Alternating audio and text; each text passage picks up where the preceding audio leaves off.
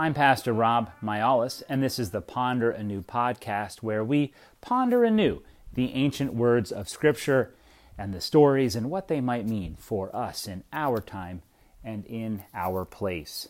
This season, we're looking at the book of Nehemiah.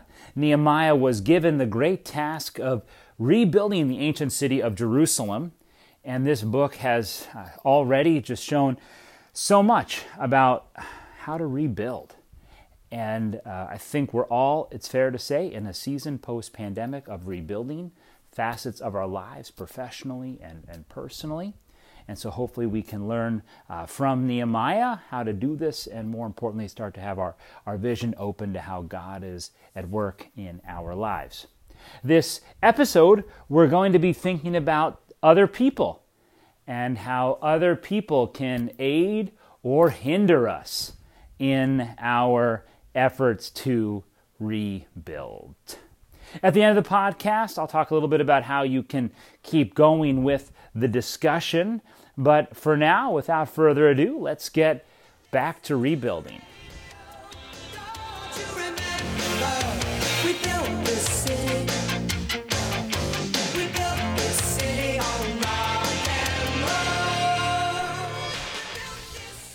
So we're going to pick up at verse 6 of chapter 2. The king said to me, and by the king here we mean King Artaxerxes, for Nehemiah has just asked uh, Artaxerxes, for whom he is the cupbearer, if he can take leave from his position and go uh, help with this rebuilding effort of Jerusalem. And uh, he is uh, given his appeal and now he's nervously awaiting the response. So let's see again what the king says here. The king said to me, uh, the queen was sitting beside him, How long will you be gone, and when will you return? So it pleased the king to send me, and I set him a date. Then I said to the king, If it pleases the king, let letters be given to me to the governors of the province beyond the river, that they may grant me passage until I arrive in Judah and a letter to Asaph, the keeper of the king's forest, directing him to give me timber to make beams for the gates of the temple fortress, and for the wall of the city, and for the house that I shall occupy. And the king granted what I asked for, for the gracious hand of my God was upon me.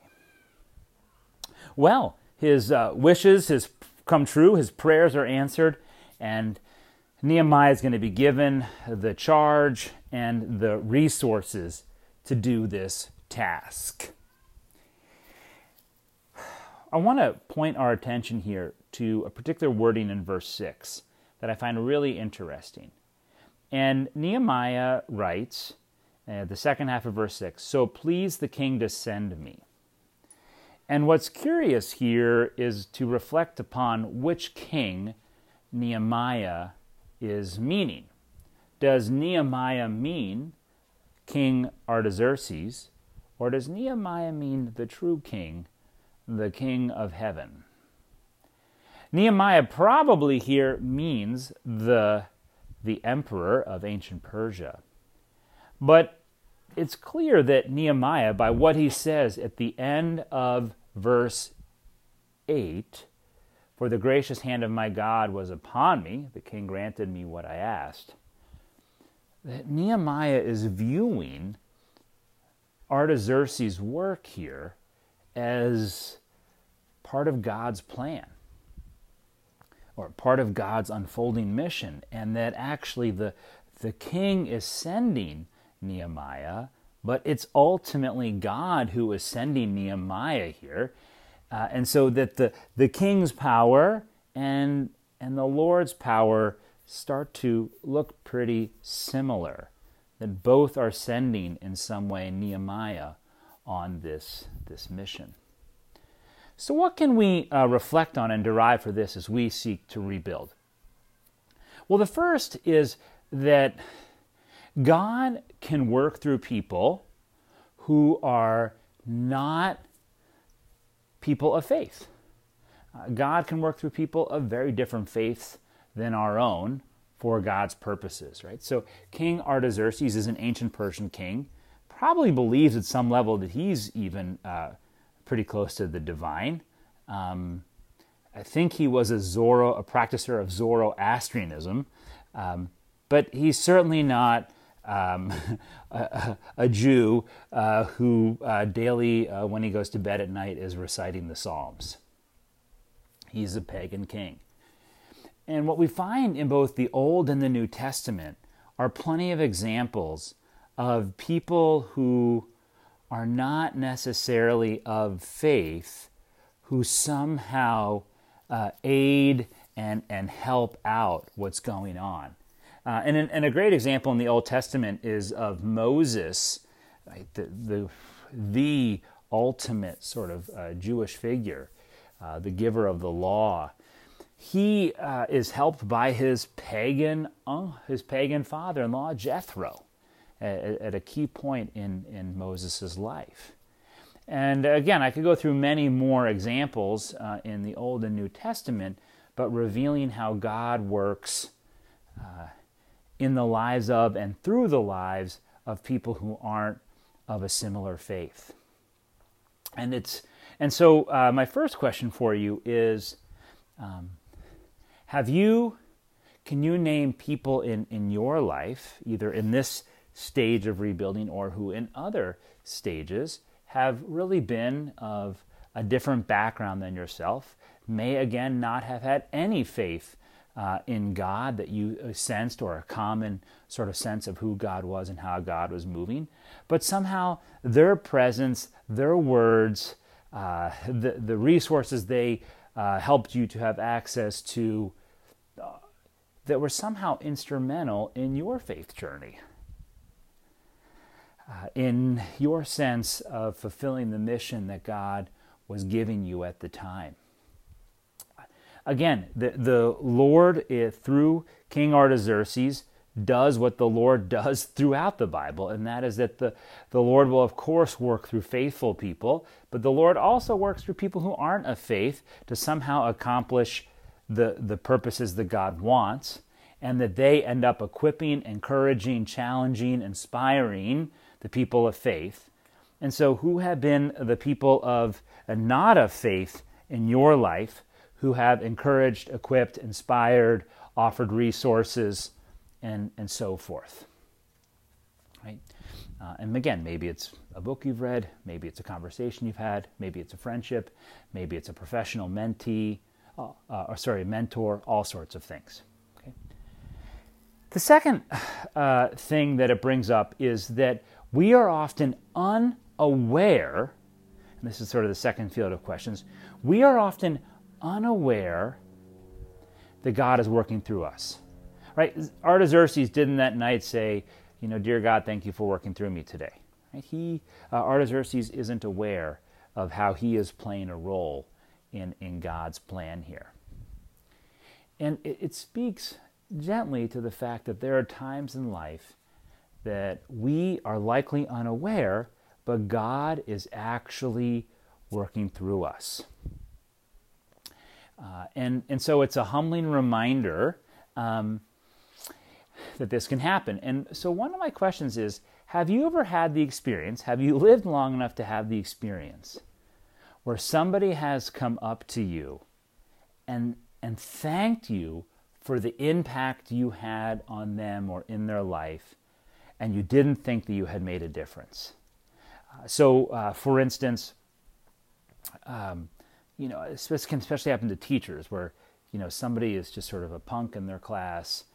And then, you know, 20, 30 years later, out of the blue, you know, you get a card or a note or you see somebody and they run and you say, you know, you, you know, in seventh grade, I was such a mess, but you were so helpful. So it's, and then, um, so then, the, so again, the question is, have you had anybody sort of come up and affirm for you at a time that you weren't aware of the impact you were making, the impact that you were having, right? Being an instrument of the Lord unbeknownst to yourself. And then I would uh, challenge you and question, maybe question if you are doing so, um, how might we be able to pray that in these days of rebuilding, when everybody is really kind of trying to feel their way towards a, a new, hopefully better normal. Um, how might we, along the way, um, even unbeknownst to ourselves, be a blessing to other people? And a reminder that in lots of times in life where we don't think this is an impact conversation, the Lord actually has put us in that place, maybe not for our own faith journey, but for the faith journey of somebody else and for the mission and ministry that they have been called into. Okay. The last point I want to make about these uh, verses here is that it is a political figure through whom God works. And I think there's uh, a, a, a healthy American cynicism towards politics. But this passage is a reminder that God actually can work through political means. That um, kings, governors, emperors, presidents, senators, mayors, and so forth have access to resources. And those resources can be used for things that God wants to happen in this world. And so, um, without getting overly uh, partisan about it, I don't really wish to do that. I would, I think it is though worth uh, reflecting on in this pandemic. How have public figures, how have public figures either made your rebuilding more difficult or have enabled your rebuilding? And again, this is uh, one where the, the politics last year have been very divisive, but certainly momentous. And the, the people that are well above our sort of our political or economic pay grade are making decisions that have profound impacts on us. And, and some of those seem to have brought about profoundly good changes for us. I think about the whole chain of events that allowed the vaccine to go from, you know, sort of lab to in, in 100 whatever million people's arms in America. Um, so politics, again, can be this arena, however muddied by human sin in which God can work. And so I'd encourage you to, I'd challenge you and to reflect on what ways has God, and this is so difficult to discern, but it's, again, just it's worth, I think it's worth some, some pondering how has God been at work in the last year within this messy, complicated, broken, sinful political reality to help you in your rebuilding? Okay, so there's a lot here in these, uh, these verses about this pagan king who helps Nehemiah.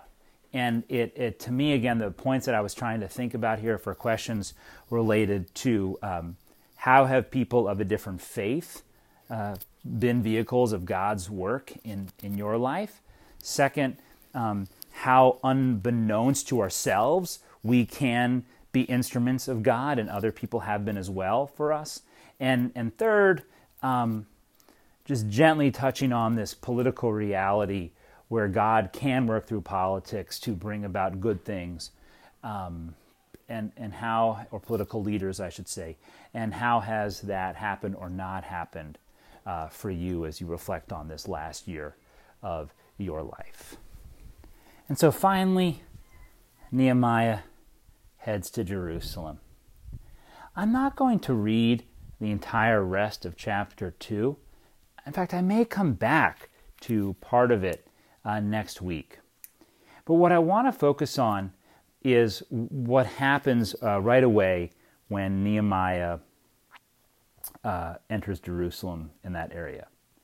So, picking up in verse 9. Then I came to the governors of the province beyond the river. It sounds so much like the Hobbit or something. And gave them the king's letters. Now the king had sent officers of the army and cavalry with me. When Sanballat the Horonite and Tobiah the Ammonite officials heard this, it displeased them greatly that someone had come to seek the welfare of the people of Israel. I want to stop there. Notice the first thing that happens when Nehemiah seeks to rebuild. The first thing that happens is that people stand in opposition to him. Humans are much more like lobsters than we realize. Out of jealousy and pettiness, uh, you know, lobsters, when one tries to escape the trap, the others pull that one back in. And as humans, there is such a fight uh, internally against uh, someone sort of getting too far ahead of the pack or making significant changes. Uh, and so we just notice this tendency uh, again and again in so many facets of our lives for people to oppose us. And I know that uh, I have experienced uh, as a pastor, I feel like I've been pretty blessed with what's happened at, St. Paul, where I serve, in terms of the dynamics and, and people's acceptance of, of what we've been doing.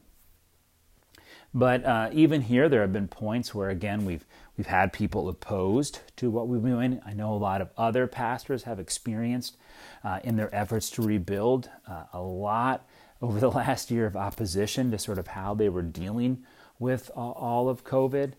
And again, I'm sure that given how divided we are politically and everything that's going on, that in uh, your life, in your jobs, in teams, whatever organization you're a part of, you've seen this dynamic at work where people are um, ready, willing, and eager to tell you why what you're doing isn't the right thing. okay. Well, I want to uh, move ahead and, and sort of start to see how Nehemiah responds to them. So uh, Nehemiah does some some reflection on how he's going to work here, and uh, again, I think I'll, I'll return to that next week. But then in verse 19, when uh, the Horonite and Tobiah the Ammonite official and Geshem the Arab heard of it, namely the plans of Nehemiah, they mocked and ridiculed it, saying, "What is this that you are doing? Are you rebelling against the king?" Then I replied to them. Okay, now this reply here, I've never seen it on a cool, like motivational poster. Uh, this is not like a John, uh, you know, three sixteen or uh, some really famous uh, Bible verse, but I'm telling you, this is a great verse for our lives as, as we uh, come out of the pandemic and rebuild. And uh, in fact, this is one of those verses you could you probably could could stick up on your wall, and and especially for some of you who have been really having a lot of opposition in your life to what you've been trying to do. Th- this uh, so awesome here. Okay, so Nehemiah replies to them. The God of heaven is the one who will give us success, and we, his servants, are going to start building. But you, have no share or claim or historic right in Jerusalem. You, he says to these people who are mocking him, have no right or share or claim. Mm. They have not earned the right to take up Nehemiah's mental space and to tell Nehemiah he's not doing the right thing. I think for all of us, we are encountering people in our lives who are telling us how we need to rebuild, who are criticizing how we're going about our lives. And the truth is that some of the criticism we hear from people can be really helpful. This last year, at one point, one of the key volunteers at our church pointed out something to me. They felt that there was one COVID regulation we had they didn't think was the right one. Not only did they tell me in a way that was, you know, not mean spirited, but this particular person has gone along, has uh, at points uh, obeyed protocols that they didn't even necessarily, uh, they might have felt that wasn't the right protocol. But they had committed themselves to the team and they were going to move together. We were going to do this uh, all together.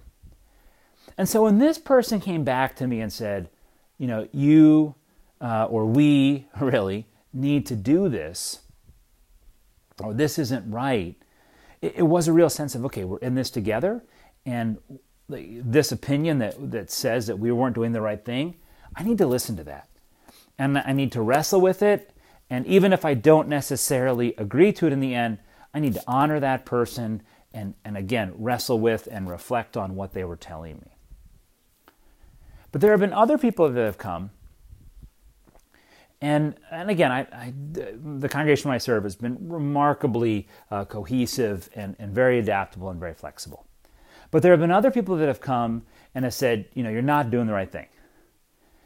And some of those people I've, I've just come to recognize that they really weren't buying in to the, uh, sort of the way in which we were going to do this all together.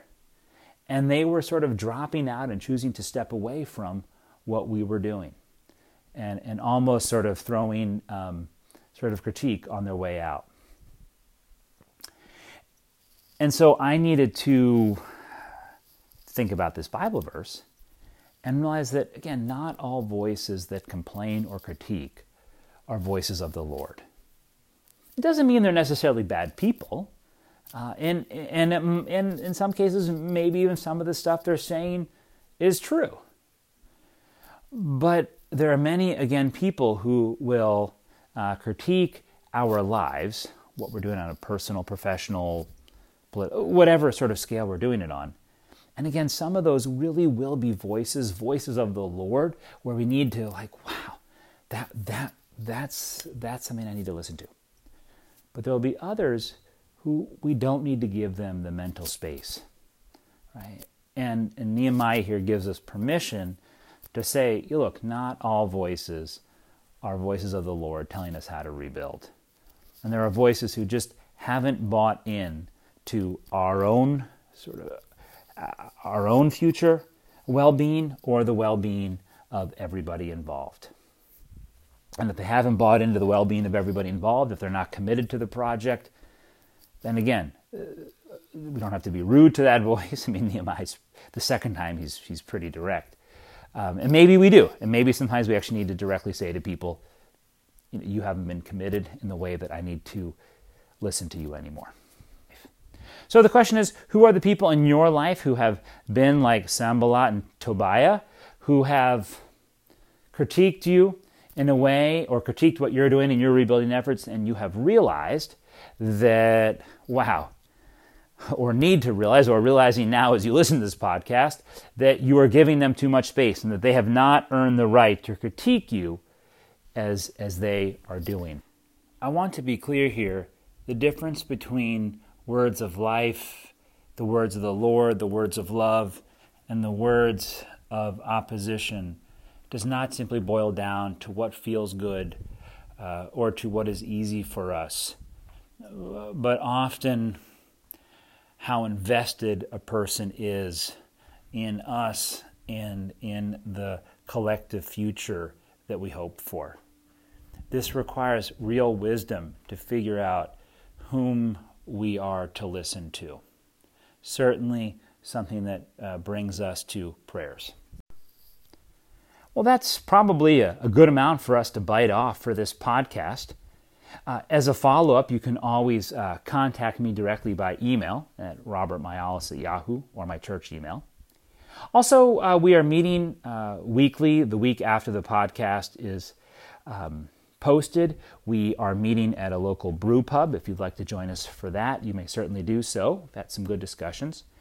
Uh, we also know that many people are on vacation or just listening to this podcast who don't live locally. And if you'd actually want to be part of a discussion group, we'd be happy to set one up on Zoom. If you'd, uh, yeah, if you're interested, let us know. But at this point, I would invite us into a time of prayer.